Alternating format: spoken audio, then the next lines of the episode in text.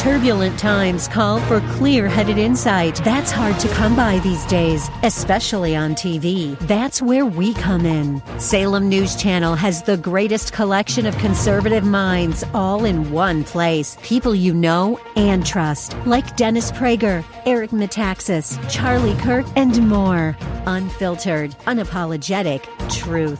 Find what you're searching for at snc.tv and on Local Now, Channel 525. Time now for the Church of the Week, showcasing churches and pulpit ministries from across the greater San Francisco Bay Area. Well, on today's program, a special guest, in fact, for some of you, even a familiar voice, as we're visiting today with the senior pastor of Trinity Bible Church of Morgan Hill. And pleased to have join our conversation, Pastor Manny Pereira. Pastor Manny, welcome. Good to have you with us. It's great to be here. Thank you, Craig. We are looking forward to uh, getting a chance to kind of uh, peel back some of the layers of the onion, so to speak, and uh, share with our listeners a bit of first what God is doing at Trinity Bible Church, and then a bit of not just your heartbeat, but also what God has been doing in uh, your walk.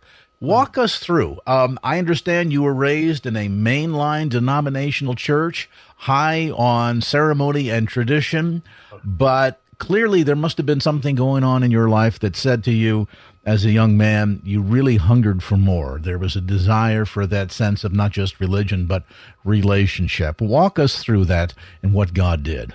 Well, thank you for the opportunity, Greg. Obviously, I, I, I share this with, with a delight in uh, the gospel of Christ and just to encourage everyone to hear how he moves in lives. Yes, I, I was, I was involved. I was an altar boy and involved very heavily in the church, um, high church and very structured there was a crisis that took place when I was in my junior year, the summer of my junior year of high school, a crisis in my family, which led us, by God's providence, um, to uh, another church, a Protestant church that was preaching the gospel.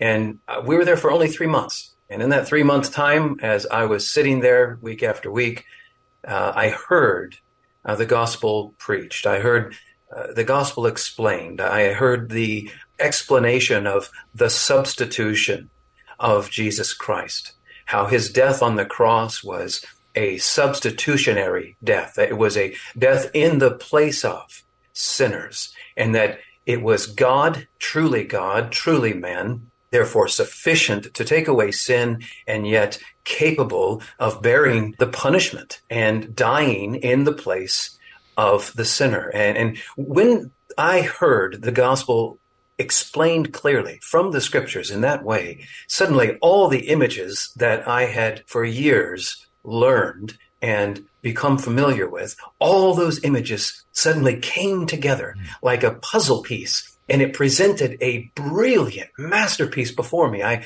I saw something glorious and beautiful. And for the first time, I realized, wow, this is what the gospel is about. This is what Christ on the cross is about. This is amazing. And there was, you know, John Bunyan, the old Puritan, wrote a story called Pilgrim's Progress. And there's a wonderful illustration he has. Uh, the character, the main character, his name is Christian, fittingly. And he carries this load on his back and when he comes to the cross, when he comes to realize the gospel of substitution, and as he embraced it by faith, as he saw the glory of it, and he responded by faith, truly believing, uh, uh trusting that it's true, but embracing it, it was at that time that Bunyan describes that load on his back was just released. And, and I can tell you, Greg, that that's what happened when I was 17 years old in this church that I wasn't familiar with. I heard the gospel, the puzzle pieces came together, and I saw how the gospel promises me forgiveness. My sin is punished on Christ. And now by faith, I render myself to him and receive him as my Lord and Savior. And in that moment, there was a tremendous relief. And there was a tremendous joy and there were tears. But I, I, tell you that that was something that, that revolutionized, changed my entire worldview. I, I, just to sum up then what happened after that, it's still quite a story and quite a journey. I, I received a, a Bible and I read the thing cover to cover several times over and over. I read it so much that the thing fell apart three times and I had to repair it. I didn't have the money to buy a new one and I didn't want to because I knew where things were in this particular Bible. And so I repaired the thing with cereal boxes and duct tape, you know, several times over. It was, So the point is, I read the scriptures and I and I began. I was so hungry to know this gracious God, and um, we went back to the church that we were attending, and I, you know, continued along the way until there was an encounter there that um, I was confronted with. Uh, with the challenge that they said I was quoting too much of the Bible and I should be quoting other documents. And uh, there was this situation where they said I couldn't interpret the scripture. I need the magisterium in Rome to do that. And there were things of this nature that really caused me to examine the teaching of the church. And that really drove me, and I'll, I'll end here, Craig, that, that drove me to, uh, to study history and to learn more about the Reformation. And since we're in the month of October, I thought it would be fitting to even just encourage our listeners to understand what happened in 1517, October 31st. And, and so through that journey, I, I read a great deal of the Reformation, and that, that really created a burning flame in my heart, not only to know Christ more, but to make him known. And I think that's what set me in a trajectory, really, by the grace of God, to enter into ministry. And I think it's fascinating because so often I think there's a shared experience many times with people that have been raised in a, a, traditional faith. And it could be anything. I mean, it doesn't have to be a high level liturgical church. You can be a Baptist and right. have sort of the this is what we do. We go to church on Sunday, we put an offering in the plate, we do this, we do that, and we, we tend to identify so much of our faith based on what we do and when the complete revelation, I think, when, when the Holy Spirit really totally reveals Christ's personality and character and God's heartbeat to want to be reconciled with the creation, his creation, unto relationship, and then begin to realize as we're kind of going through this routine, and sometimes we are laboring because we either are working to get saved or working to keep saved. Mm-hmm. And suddenly, when the paradigm shift really quickens and it makes the 18 inches from the head to the heart and says, wait a minute, this is not about what we do, it's about what he did. Wow. I mean, there are so many, and you use the term uh, a burden lifted from your shoulders. And I think so often that's the shared experience that people sort of go around, even if they have a sense of, of this is what we do, but there's still that sense of guilt, sometimes even shame, there's not really that quickening of an understanding of the separation between us and the Heavenly Father. And mm-hmm. that joyous substitutionary work on the cross, as you put it, of Jesus paying the price on our behalf, taking on our penalty for our sins, both our own actions as well as the inherited Adamic sin. Yeah. And then to recognize that God so loves the world Mm. and so much wants to be in relationship with his creation mm. that he would send his son to die on a tree that through that substitutionary work we might be reconciled unto the father and enjoy the fullness of that relationship and i think it's wow not only is it is it burden lifting it is life changing and clearly changed the trajectory of your life. Now, I'm curious about something. I don't want to get too deep into the, the weeds here, so to speak. But so often, Pastor, and I know this is going to resonate when I share this with listeners, we oftentimes are criticized. We'll hear people that are outside of the faith that will say, well, you Christians, you know, all this faith stuff, yeah, that's okay, but, you know, that's like having faith in Bigfoot or in the Tooth Fairy. You kind of check your brains at the door. You kind of disconnect from a logical standpoint, a scientific standpoint, a historical standpoint at all, as if somehow to suggest that you have to kind of um, feign ignorance in order to have any kind of a faith. And yet I'm, I'm fascinated by the fact that you're not only a man of degrees from a theological standpoint, uh, for the benefit of the listeners, and Pastor Manny has his uh, MD from Master's Seminary, but you also have two applied science degrees, and at one time you worked at IBM's Almaden Research Center, which tells me you're no intellectual slouch. So, was there ever a time in your life that you struggled with this notion of check your brains at the door to exercise your faith? Was there ever a time that you had to work to sort of find that intersection between your your faith and your your scientific ability to judge and to analyze and to draw conclusions? It's a great question, Craig, and it's one that's very relevant for us in our day, especially. I would say yes, very simply yes. There there was clearly times of struggle, uh, times of questioning in my mind, doubts that I had to wrestle with.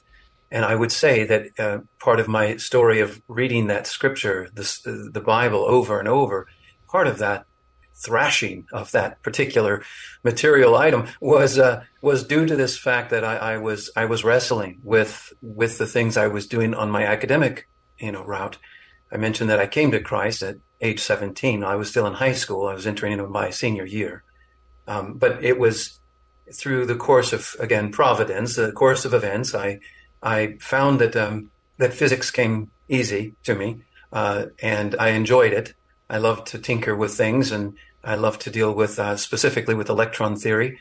And uh, one thing led to the next, and by the grace of God, I was able to, uh, you know, to excel in, in that particular field. When I was a freshman in high school, I was actually I tested out of physics for high school and began to tutor the seniors. And so that was just a, a again a mark where I realized uh, later in life that this is not something uh, that I have to boast in. Only it's a gift that I recognize. Not everyone can understand these things, and I happen to be able to understand them fairly easily. So I was very, very grateful uh, for that. My my point now to share is that you know I went through college and excelled in that field, and uh, was able to lead projects that went to state fairs, and there were several different job offers before I graduated to build satellites and put them into space. And uh, and so Almaden Research Center was where I ended up here in the Silicon Valley. It's one of eight laboratories in the world. And again, by the grace of God, I was I was delighted. I in physics, I, I specialized in magnetism and electron theory, and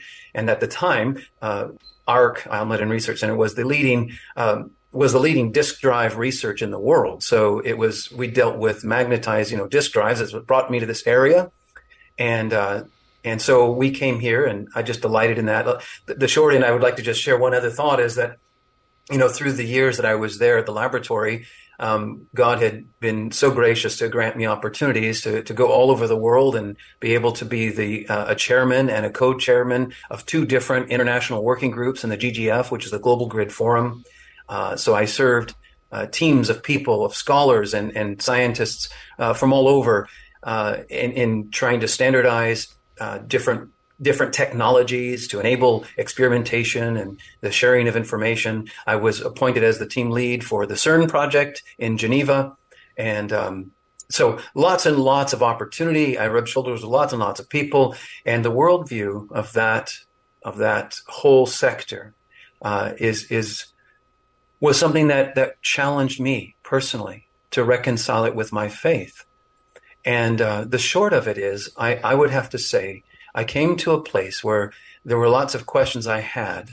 How can this be true? How how can this be true when this is what science says? When this is what you know my teachers are saying, and so forth. And really, it, it might sound simplistic, but I would encourage Greg. I would encourage all who who think about this, who hear this voice. I would say, please consider. I came to a place where I realized, you know, we were all operating on faith that that those that I interacted with in the scientific realm were um, very very intelligent people, very accomplished, very capable. Their work ethic was often very stellar. Um, you, you don't get to those levels without that kind of quality. So I have a deep respect for that level of their commitment and their ability. But what I did find out was that, but yet they still operated on faith. And, and really it came to a place of what is considered presupposition. It came to a place where they were operating on one set of presuppositions and I realized I was operating on another. And it got to the point, if I might just share this briefly, you know, one time I was, I was giving a lecture in, uh, Cologne and, uh, and, and also in Brussels, Brussels, Belgium. And I, I got to tell you, the, at the University of Brussels, it was a fascinating time. I was doing this uh, lecture there, and uh, we we concluded the night. It was late into the night, and most people wanted to get home. It was a conference, and so we had the next morning to go. But after hours, uh, we we entered into conversation. I can't recall all the details that led us there, but what happened in short was we got into a debate uh, over gravity right? And so, because I'm dealing with physicists, and so we're on the board drawing out equations about uh, the first fundamental force of the universe. This very empirical reality of 9.8 meters per second squared, accelerated upon every, you know, every, uh, every aspect, every particle of matter. And, um, and, and as we began to deal with that, we real, you know, I began to challenge the worldview that says, wait a second, where does that, where does the energy come from to act upon that matter at an acceleration? Uh, where does that come from? Because it, it, that force requires a source of energy. And, and no one could answer. I had the best minds in the room and no one could answer. And so then uh, what happened was we began to debate and, and I actually, I actually brought them to uh, a biblical presupposition. And that is that God reveals that he created and that he actually sustains that creation and upholds it by his own power. Mm-hmm. And what was fascinating was that immediately there was a, uh, a, a distinction that was made and a realization between the two camps. And one was neither of us could empirically prove, but both of us held to presuppositions. And so to, to just finalize this, Greg, I would say, you know, having seven years in a laboratory, having several degrees in science and, and, and leading lectures all over uh, the states and, and, and, out of the country, um, I can tell you with great confidence that uh, a true true science, science that is based upon empirical observation with with problem observation, hypothesis, uh, and, and, deduction and reproducibility and falsifiability as an empirical means to discover what is true about matter in motion. That kind of science the kind of science that, that creates airplanes and cell phones and computers, that kind of science that, that is able to, that we can, we can predict and, and move forward in design and engineering, that kind of science will always be in perfect harmony with the truths of scripture. Mm. So I came to realize there was no conflict and that the key distinction is this presupposition. We have to, and that's what the Bible calls faith. Pastor, with all that said, as our time winds down, take a couple of moments, folks that have been eavesdropping, saying, wow, I like what Pastor Manny has had to share. I'd like to find out more about Trinity Bible Church of Morgan Hill. So take a couple of minutes and tell us what God is doing. Uh, well, thank you, Craig. I, am I'm, I'm blessed to, to serve here uh, among really a lovely church. I, I have to say, um, I wrote a little booklet called uh, the you know the magnificence of the church and how the church is a precious bride of Christ. And each local church is, is to be a model of that precious bride. And and I just thank God for the church among us. I, I love the church and I'm grateful for the privilege to serve her.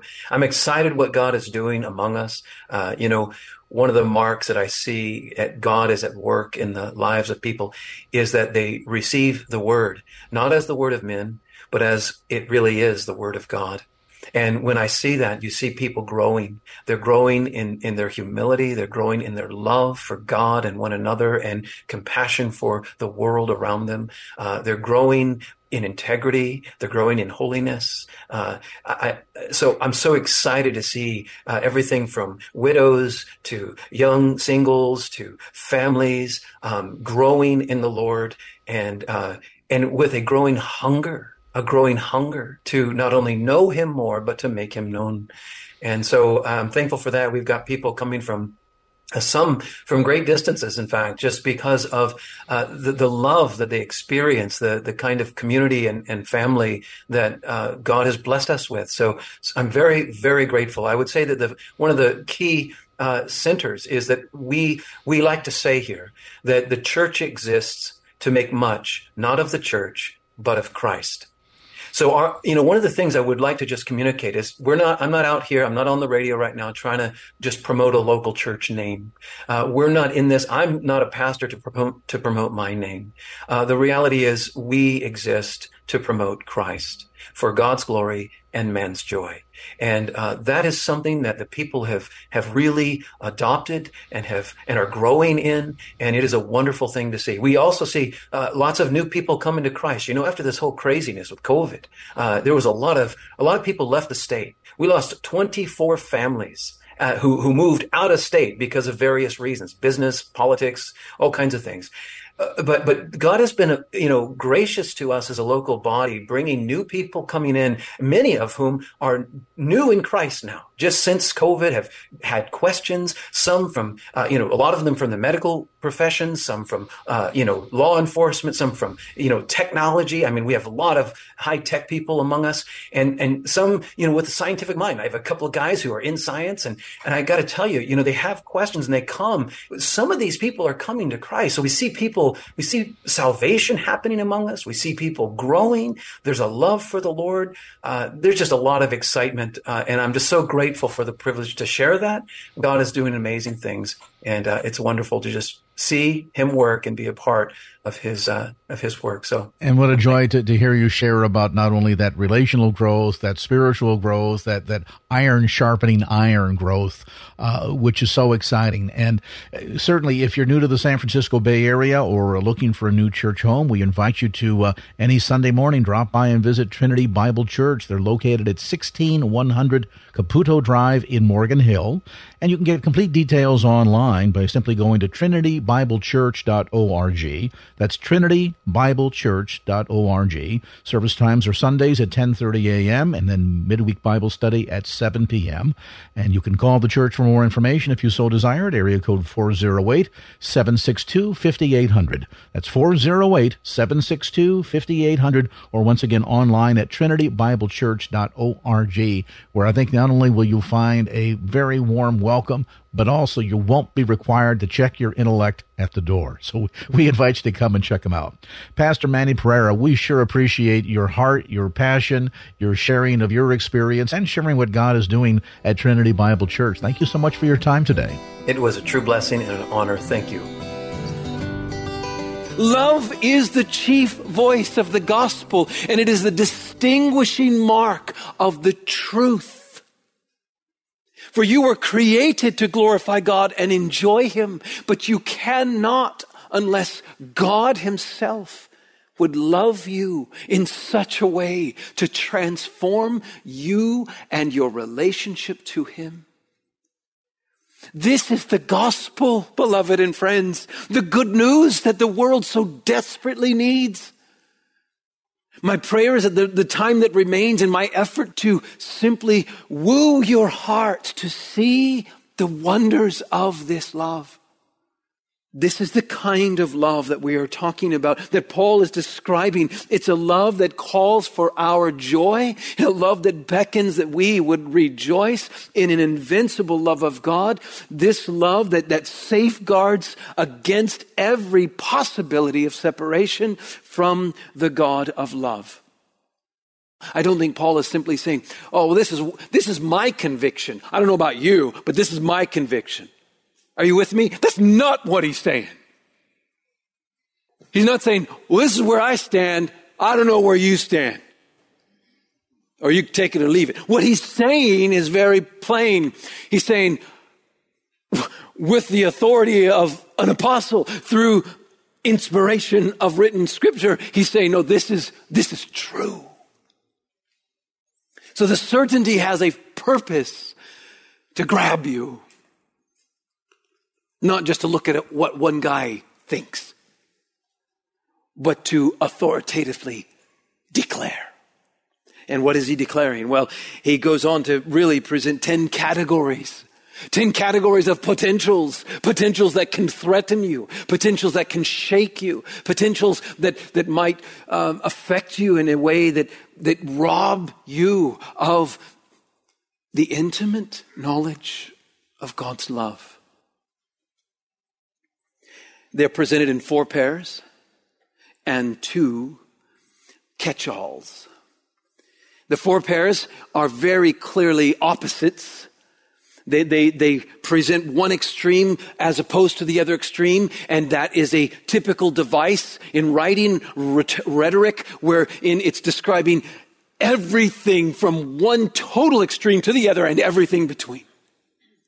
And it's as if he's going to do these four pairs to show all four possible dimensions. And he's going to describe that there's nothing, absolutely nothing in, through, around, behind, before, over, above, and behind, and after. Nothing can possibly separate you.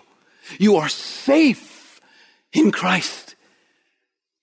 In this invincible love of God. And just think with me on these pairs. We've got death and life.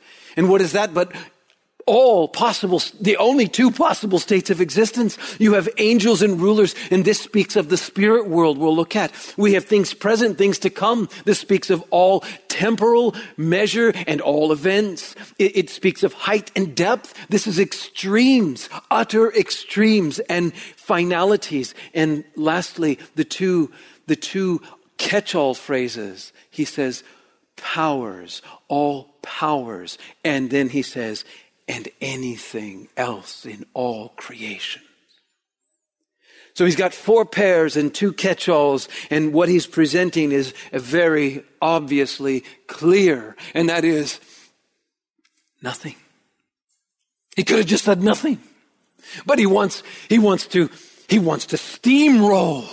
He wants to go over and over. He wants to draw your heart, not just your head. He wants you not just to know the fact of it. He wants you to have the feeling of it.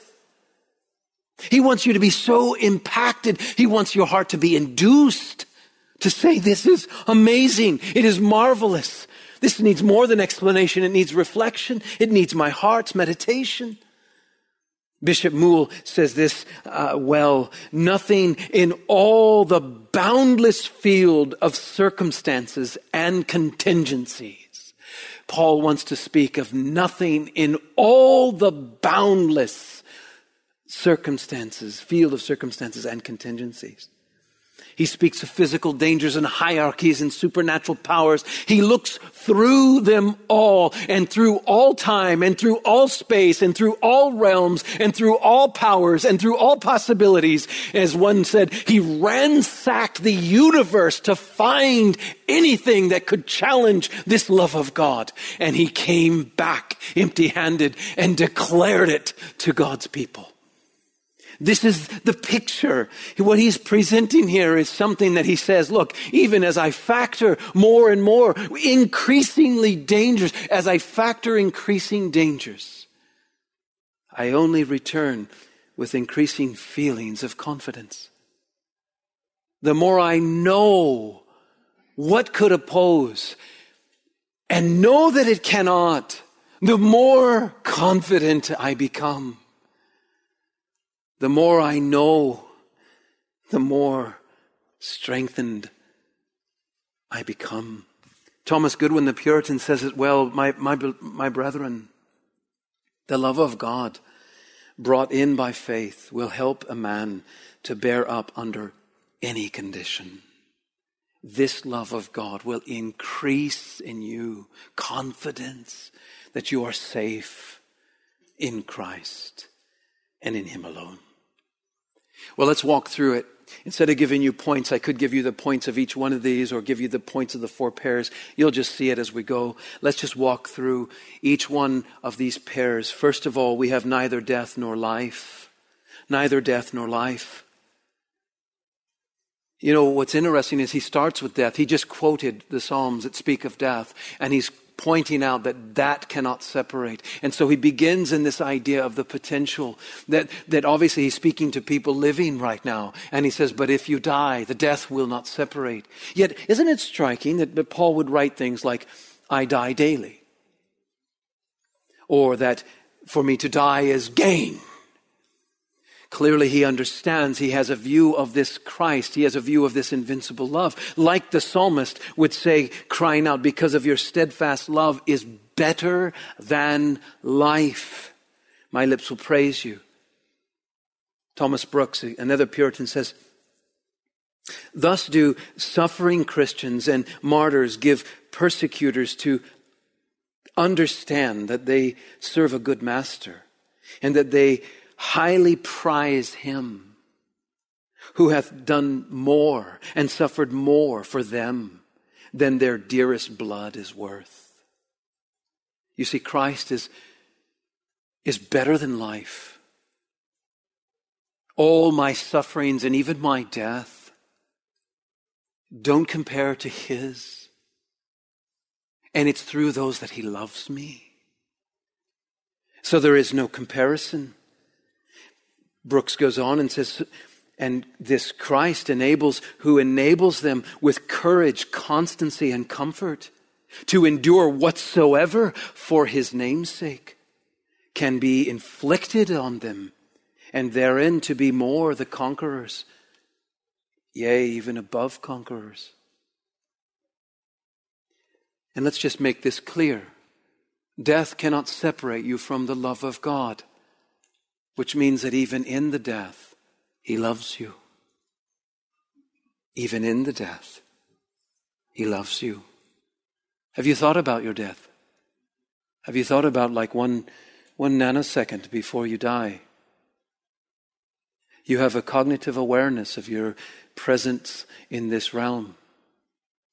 And one nanosecond after you die, you will have a cognitive awareness of your presence in another realm. There will be no break. There will be no darkness. There will be no true separation of any kind. You will pass from this life, which Paul says elsewhere, and it's a strange reality that we have to take serious that when we live in this body, we are actually separate from the Lord. Do you remember that? 2 Corinthians chapter 5 verse 8. We will move from this realm separate from the manifest glorious presence of Christ. And literally in less than a blink of an eye, cognitive awareness of his love and his presence seamless. For me to live as Christ, to die is gain. Death will not separate you from this love. How about life? He says neither death nor life. And some might say, well, that's, that's strange. Why would anyone think that life would separate you from Christ? Isn't he the giver of life? Isn't life the good thing? I mean, we're talking extremes and, and contrast, but I understand that. But, but at the same time, I can understand how death could scare me to think that I might be separated from Christ. But, but life, oh, oh, dear one, I would say this very carefully. Life is filled with trials and distresses, is it not? Isn't that what he's already rehearsed in chapter 8? That there are many things that will come knocking upon your heart that will make you faint, that will present you shaken, that will challenge your, your, your belief to the core. This happens in life. All of these things happen in life. And dare I say, not only is there, are there enticements and distractions, and it's not just the bad things in life, but the good things. You know, one of the dangers of life itself is, is, is seduction. You can be seduced away from this Christ. And, and here you are in Silicon Valley, the Disneyland of the world. Entertainment is everywhere. Technology displaces the need for God. Medicine uh, displaces the need for God. And so in this life, in this place, there's a danger to be separated from Christ. For it's a, it's a constant enticement to you, a, a, a, a distraction to your heart. Do you remember what our Lord said in Mark chapter 4? He said that some of the seed fell on thorny ground. And he said that the, that the thorns, the thorn bush represented the world that, that raised up and choked out the cares of this world, and even, dare I say, the prosperities of this world. Do you remember how the Lord himself told through Moses, told Israel, when you come into the land of promise that I will give you, when I give you abundance, the, the land flowing with milk and honey, and, and when you prosper, and when your trees and your vineyards produce, and when your wine vats are full, you will forget your God. Do you remember that? Prosperity is yet another thing that happens in life. And isn't it true that all of these things, even this life and its best things, can they can distract us from the reality that this realm is cursed, that life is a vapor, and that we are all accountable. And so uh, this is to remind the thoughtful Christian that yes, nothing even in this life, there is no distraction that will conquer this love. This love will not let you become mesmerized and hypnotized to the point of failure, final failure. it will always bring you back. This love safeguards you. It produces martyrs, I say. And you know what's the most commendable thing about the martyr? Is not the death. For I see martyrs of all kinds of religions. The most commendable thing about a martyr for Christ is this not his death, but his life. That when he can choose to recant, he chooses Christ instead. So that in this life, nothing could separate him from this Christ, from this love. That's what we have. And one more, if you could just take a note of it Romans 14 7. You can turn there if you like, just a couple pages over. Paul writes this For none of us lives to himself, and none of us dies to himself. Verse 8 For if we live, here's again, can life separate us from Christ? If we live, we live to the Lord. And if we die, we die to the Lord. So then, whether we live or whether we die, we are the Lord's. For to this end Christ died and lived again, that he might be, notice this, Lord, both of the dead and of the living. It's the point, nothing, neither life nor death can separate you. Let's go back, neither death nor life. Let's go back to Romans 8 and continue in verse 38. He says now, nor angels nor rulers. And this makes a pair, a couple. And what they present to us on the one hand are angelic beings, and on the other hand, also spirit beings, angelic beings, but uh, it, it's most reasonable to take them as, as rulers of darkness. Now, first start with the angels. And ask yourself yet again, just like we asked about life, how is it that angels could separate us from the love of God? After all, angels don't sin, those who are not already being judged. Uh, well, what is this then? What is this good angel that could come between me and the love of God? Don't be naive. Paul writes to the Galatians with flaming intensity and says that even if I or an angel from heaven comes to you and preaches another gospel, that would be your damnation. So that even if an angel were to misspeak, that, that would be your damnation. That would separate you. And here Paul says, no. Those who are secured by an invincible love of God, a prevailing love of God, they, they are not subject to such defection and apostasy. I also believe that good angels, for instance, uh, in the example of Revelation, or we also find in, in, in the description that Paul gives in Colossians.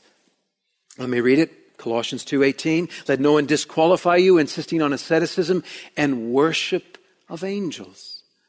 And in Revelation, John falls down and begins to worship an angel because he's so glorious. And he says, no, you must not do that. Even a good angel could come between us, defect us, create in us some kind of idolatry, something like that. This is a potential. It is a potential. And Paul says, no. Those who are loved by God through Christ Jesus, poured out by the Spirit, held in his hands, held close to his heart, not even this potential could separate you. Not to mention demonic powers. Let's look at rulers. What are rulers? Arche, heads. These are principalities as it's translated in the King James. And whenever this is coupled with angels, it, it, it always is in the realm of heavenly authorities, heavenly rulers. Some have said, well, you know, that, that word can be used for earthly rulers. Oh, it can. That's not to be doubted. And certainly it includes the idea of any ruler on heaven and earth. But the point is, just like the ruler of Babylon or the ruler of Tyre, who's behind the rulers that could do you harm? Do you remember? Ezekiel writes about the ruler of, of Babylon, and, and Isaiah writes about the ruler of Tyre. And, and who does he speak about? He speaks of Satan. So that even the most, the most threatening rulers on this planet the potentials behind them, the powers that are behind them are these arche, these, these, these spiritual principalities. Let me give you some examples. 1 Corinthians 15 24. At the end, he says that God will deliver uh, the kingdom of God, or Christ will deliver the kingdom of God to the Father after destroying every rule. There it is, every rule. Same word. And every authority and every power. These are spiritual realities. Ephesians 1 21 says, far above all rule this is Christ seated far above all rule and authority and power and dominion and above every name that is named, not only in this age, but also in the one to come. And he put all things under his feet and gave him his head over all things to the church. This Christ is given to his bride with a total and complete security, and he's given as presently over all possible potential spiritual powers. Child of God, you have not to fear the powers of darkness. They can hurt you, afflict you, but they can never separate you from the love of God. Ever. Even Satan as a roaring lion seeking to devour those who have been gripped by this love of God can never be devoured. Ephesians 3:10 says so that through the church the manifold wisdom of God might be made known to the rulers and authorities in heavenly places. There's something here where we don't even see what's going on, where God is excited for Christ and Him crucified to bless the church and for you, you and me. This isn't, this isn't other people. This is people in Christ. For you, God is delighted to use you to show the powers in heavenly realms, dark powers, to show them you're defeated. They're mine and you will never take them away. And you can't, you can't but help to think you have to, your mind, if you know the Bible, stumble right into one book, a famous book, the oldest book written in the entire scripture, the book of Job. And it is truly the test, the test case. And doesn't it ultimately come down to really this, the test of his heart? Doesn't it come down to really a contest of a principality, a arche, a ruler of spiritual darkness? Testing the heart of a man. And God himself says, and why else would God say, have you considered my servant Job? Why would God initiate it? I'll tell you why. Because he's proving not Job, he's proving his invincible love. That's what he's proving. He's showing Satan, the arche, the ruler of darkness, he's showing him, no, no, no. When I have an invincible love gripping a man, no matter what you take from him, you take everything from him. He will not, not fall away from me. I hold him. And even if he sins in the process, and even if he becomes arrogant in the process, and even if he tries to justify himself in the process, and even if all of his counselors are wrong in the process, at the very end he puts his hand over his mouth and he declares, Woe is me, I have heard of you from the hearing of the mouth, but now I see. What do I see? I see that it's not me. You hold me. You keep me. You love me. That's the point. God taught a lesson to Satan on that day, and he wants every one of us to know. And right now, he's delighted to show the rulers of darkness the church. This is dangerous, you know, what I'm saying. You take it wrong, it's very dangerous. But I have come to learn that if you are truly in Christ, this will not inspire any sense of license in you to sin. This will only create in you an induced sense of greater affection and greater interest to be faithful to your Lord and Savior. Well, I could go on. There are many other examples of these rulers and authorities in heavenly places, the darkness that they present. But I agree with Cranfield. He ends on, punctuates this pair by saying what Paul is here concerned to say is simply that there is no spiritual cosmic power, whether benevolent or malevolent, which will be able to separate us from God, from God's love in Christ. Now he moves on to things present and things to come. Notice that. Nor things present, nor things to come. And what is he talking about? He is here moving into another dimension. He wants to now explore. He wants to ransack this, and that is the dimension of time. And then he'll move into the dimension of space. In all of the time space continuum, there is nothing at the extremity or anywhere between that could possibly separate you. Nothing. He says, very pl- plain, things present. What are those? How about suffering in this present age? Not worth comparing to the glory that's going to be revealed. How about, how about suffering now? How about the pains that we experience now? How about false teaching now? How about all the allurements and distractions now? In this present time, in this present moment, what you're carrying, what you're bearing. I think he's touching the idea of the present affliction and, and future uncertainty. Pain hurts, and we become afraid, especially when we don't know. So he moves from the present to the, to the things to come. He wants us to see that beyond what you can know, it cannot take you and separate you from the love of God in Christ. Nothing in all the possible ages to come, nothing, nothing in future time. It reminds me of David, right? In that wonderful psalm the Lord is my shepherd, I shall not want. And he goes on to describe, even through the valley of the shadow of death, he is leading me. He is guiding me. He carries me. But then at the end, how does he punctuate it? Oh, and I know this, that mercy and goodness and your loving kindness will follow me all the days of my life.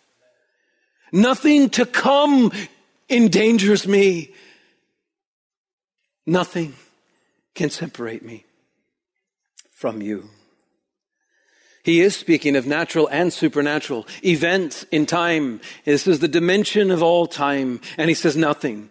The events, even those things that accompany the end of the age. You know how Christ talks and many people become overwhelmed and caught up on end times and, and, and the issues that will happen. And eh, take this to heart.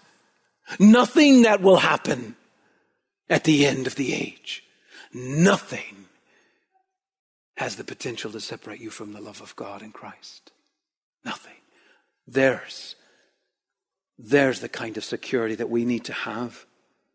And he moves on finally to this last dimension of height and depth. And some want to talk about astrology, and I don't have time. I could talk to you about how the Greeks and the Romans thought that there was a fatalistic determination of your future based upon the stars and how they aligned. Literally, all the, the major emperors of Rome, Augustine and so forth, they, how did they do this? How did they become emperors? They waited until a certain star aligned and then they went out for battle. They literally thought that they did it on this day, that the stars determined the fate. And so some have looked at this and said, well, this is the kind of language that the Greeks and Romans used to describe how heights and depths represented the, the extremities of the movement of the celestial bodies, and those would represent times of fate. Could be, could be a double intender, which means he's trying to reach those who might be captive to that kind of mythology. But I think it's more clear to see directly from the New Testament itself uh, namely out of Ephesians 3, how Paul says, I pray. He says, I pray this, that according to the riches of his glory, he may grant you to be strengthened with power through his Spirit in your inner being, so that Christ may dwell in your hearts through faith, that you being rooted and grounded in love, in love, may have strength to comprehend with all the saints what is the breadth and the length and the height and the depth, and to know the love of Christ that surpasses knowledge, that you may be filled up with all the fullness of God. I think that's what he means. There's no possible measurement. It is like being over the Mariana Trench and you're on the surface and you look down and you can see the depth, but you can't see the bottom. And even in the places of extreme unknown, nothing can separate you. There's no potential anywhere lurking or hiding that could somehow, somewhere, or sometime come out and separate you from the love of God in Christ. Well, nor powers, nor anything in all creation. For the sake of time, let me just summarize these two. Powers is often translated miracles. It could encompass everything from magic to hostility of spiritual intelligence. And the point is just that it is a catch all. All potential power. And finally, in all creation, anything, in all creation. And the point is clear. No matter what in the realm of creation could possibly take you away, I want to address one simple thought very quickly. But what about yourself? Let me say it this way How about the power of your will? Because some would actually argue this and say things like, well, yeah, I, I, get that nothing, in fact, the greatest powers in, in all existence, nothing could separate me from the love of God except my will. And I say, well, time out. Wasn't the whole chapter about you suffering? Wait, let's rephrase that. Wasn't the whole chapter about things that could cause you to fall away? And isn't he now saying nothing? Doesn't that include? Doesn't all things include you? Oh, it's a dangerous thing, but I want you to know it. It includes you. It includes it included Job. Jesus said, All that the Father gives me, not all that believe in me, not all that say yes to me, but all that the Father gives me, not one will be lost. In fact, he goes on then later to say, and no one, nothing, no power can take them out of my hand. I hold them. And then he does this wonderful thing, just like Paul does here. He says the love of Christ, and then he says the love of God in Christ. And the same thing, Jesus says, No one can take them out of my hand, that's my love, and no one can take them out of my Father's hand, and that's the love of the Father in Christ. You are utterly and completely secured in Christ. Beloved and friends, let's think now on what he says. He says, will be able, that speaks of a power, able to separate from the love of God in Christ Jesus our Lord. I just have one quick analogy and a story to tell you, and we'll pray. Listen, the analogy would be this love of God, it cannot be forced. It cannot be, it cannot be, it cannot be uh, pressed into any more than you can come and open a rose by forcing the petals. They won't open. They will break. No, what opens the rose? What opens your heart? The warmth, the love of the sun. And the rose opens. Not that we love God, but that He first loved us. The fragrance of our life will come from a knowledge of His love not a knowledge of our duty, but the knowledge of his love. And yes, we ought to, we ought to check our lives and make certain that, that uh, make our calling and election sure. This isn't a license to disobedience and disrespect and disregard to the holiness of God, but rather this is a stimuli. How do you open the rose and make it fragrant? You don't force it and command it. The, the warmth of God's love does that in your heart. I love the story that Charles Spurgeon told. It was a story like Job in the sense of asking about powers at, at work in a heart of a man. And he said, uh, the sun spoke to the wind one day and said, you know, I have a greater power than you do. You think you're strong and you think you could take off the, the coat of that one child. And I dare say, I can do it better than you. And the wind said, no, no, no. No, no. And so the wind mustered up all its strength and began to blow hard on the child. And what did the child do? He clinched tighter to his coat. And he held it all the stronger against. That's a picture of the hardening of the heart. But then the sun said, Now step aside. And he opened his rays. And the warmth of this love of the sun worked on the inside and the child stood up and took the coat off effortlessly. This is the love of God. What you need to know is it is a certainty, an invincibility. Nothing can separate you, and that will warm you to love Him more. So the, the, the, little poem that I came across, which is quite beautiful, says this, Lord, it is my chief complaint that my love is weak and faint, yet I love thee and adore. Oh, for grace to love thee more. Let us respond to this great crescendo of the invincible love of God. You know, there was an aged man who was dying. And uh, his pastor came up, again, a young man. And he came up and he said, Oh, can I, can I please read to you uh, about, about loving God with all your heart, soul, mind, and strength? This, this you need in this, in this dire hour of your last moments.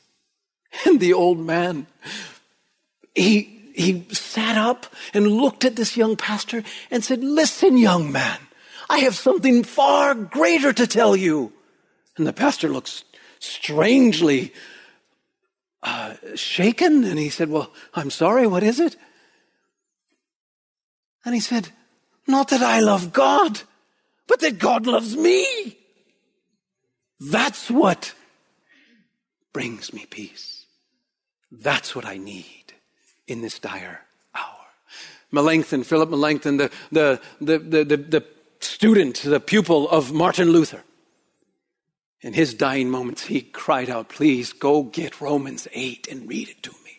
And when these verses were read, he exclaimed with his finger pointing to the sky, and he said, That's it! That's it! That's it!